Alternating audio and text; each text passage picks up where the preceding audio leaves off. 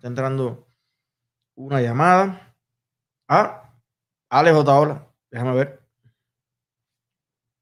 Doctor, ¿cómo se encuentra? Yo aquí en, en vivo.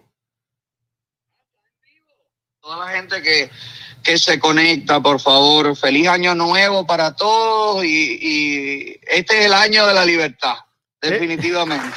Echa aplauso ahí, que se cumpla. Bueno, se ha cumplido todo lo que, lo que se ha dicho, así que.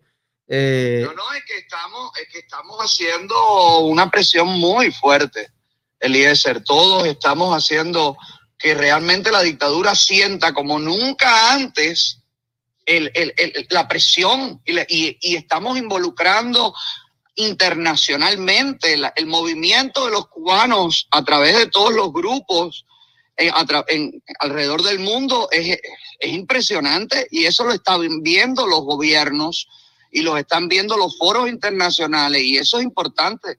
Bueno, y, y, que, y, eso, y eso está haciendo. Creo que no los tumbamos ante el 31 de diciembre, vaya, no se cayeron porque no se han dado cuenta, pero están ahogados. Bueno, y eso hace también, a mi juicio, que muchos actores que han apoyado incondicionalmente a la dictadura en Cuba, como es el propio gobierno de Rusia, cuando está viendo el matiz que están tomando las cosas, eh, suceden eh, cosas tan impresionantes como que suspendan la mayoría de los proyectos. O sea, ya no estamos hablando de Estados Unidos, ni de la Unión. No, no, estamos hablando de sus aliados incondicionales que están diciendo vamos a brincar de este barco que esto se va. No producen, no tienen dinero y están viendo una realidad que ya conocen, porque los rusos conocen ese, de, e, ese desmoronamiento, es, e, esa miseria, conocen todo eso perfectamente y saben eso no funciona económicamente. Entonces, ¿cómo van a invertir? Fíjate que pararon todo lo de los ferrocarriles bueno, y en, y tema eh, de política, eh, yo creo que pasó lo que pasa, eh, por ejemplo, con, con, los perritos. Un perrito antes de caminar, primero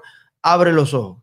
Y yo creo que el pueblo de Cuba estuvo en una especie de embarazo de muchos años, ahí en un vientre, mal que bien era lo que, lo, que, lo que la dictadura le decía, pero el año pasado, o sea, este 2020 que se acaba de terminar, el pueblo de Cuba abrió los ojos. ¿Y de qué hace cualquier animal vivo una vez que abre los ojos?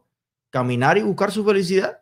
Claro. Así que esa es la que viene ahora. Ese es el next step. No, yo te, yo te iba a decir que, ah, como dijiste un perrito, menos mal que no lo metí porque iba a meter un, ¿qué, qué hace un animal cuando abre los ojos? Iba a decir, amamantarse. Pero,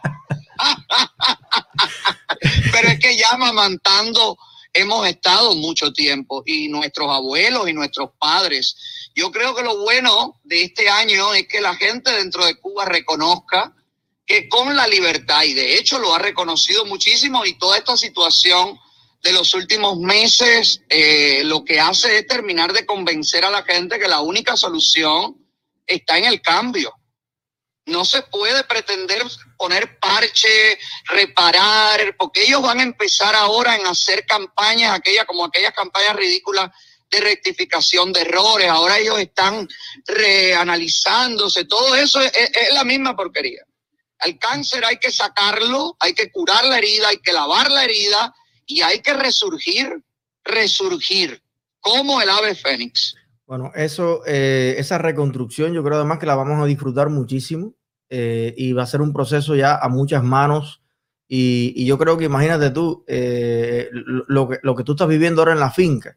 Eh, cuántas personas te han dado ideas de hacer cosas maravillosas. Sí, imagínate es, eso a nivel de país. Exactamente. Aquí vamos a sembrar y allá vamos a hacer esto y por aquí va a pasar la autopista y el expressway y la línea de tren va a ser por aquí. Es que es un proceso tan disfrutable una vez que los cubanos se unen para poner su casa linda. Por cierto, hablando de casa, eh, ¿has picado algún gajo con el machete ya?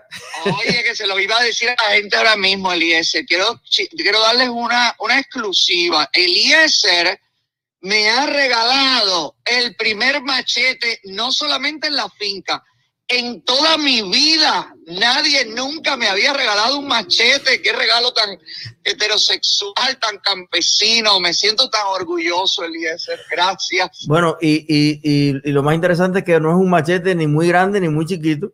O sea que lo puedes, no, lo, bueno, lo, puedes maniobrar. un tamaño bueno, una buena hoja, me cabe en la mano, Eliezer. lo agarro con firmeza, bien, Bien, bien, bien. Muy bueno. Oye, un abrazo grande, Alex, todo lo mejor en este 2021. Igual, papá, este año felicidades, cosas buenas para ustedes también. Y vamos a seguir avanzando durísimo. Esto es eh, por etapa. Yo creo que la etapa de la reconstrucción viene pronto. Así que un gran abrazo y gracias por todo lo que has hecho y por todo lo que nos has inspirado a los demás influencers y a todos los cubanos del mundo en, en general. Gracias. Para eso estamos, para eso estamos. Dale, un abrazo grande. Saludos, saludos, gente. Aplausos ahí para, para nuestro amigo. Un abrazo. Bueno, vamos. Aquí se le responde al periodismo en vivo. ¿Tú te imaginas que le entre una, una llamada a Raúl Castro o a Díaz Canel de Alex Otaola, nada más y nada menos?